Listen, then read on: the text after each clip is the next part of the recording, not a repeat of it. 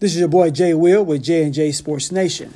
We're going to get into some of the action. College football season has wrapped up just about, and we are getting into the conference plays, uh, conference championship games, and uh, it's going to be mm, some of it. I think is going to be very predictable. Others, it's going to be pretty exciting. So at the end of the day, we're going to talk about those, including the rematch, Texas versus Oklahoma.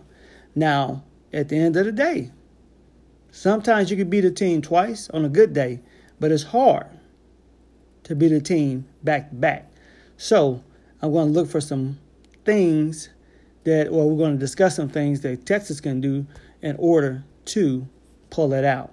So at the end of the day, we're going to get into conference championships once again, and uh, we're just going to have a great, great time talking about football.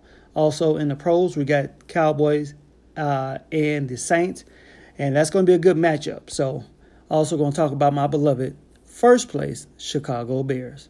All right.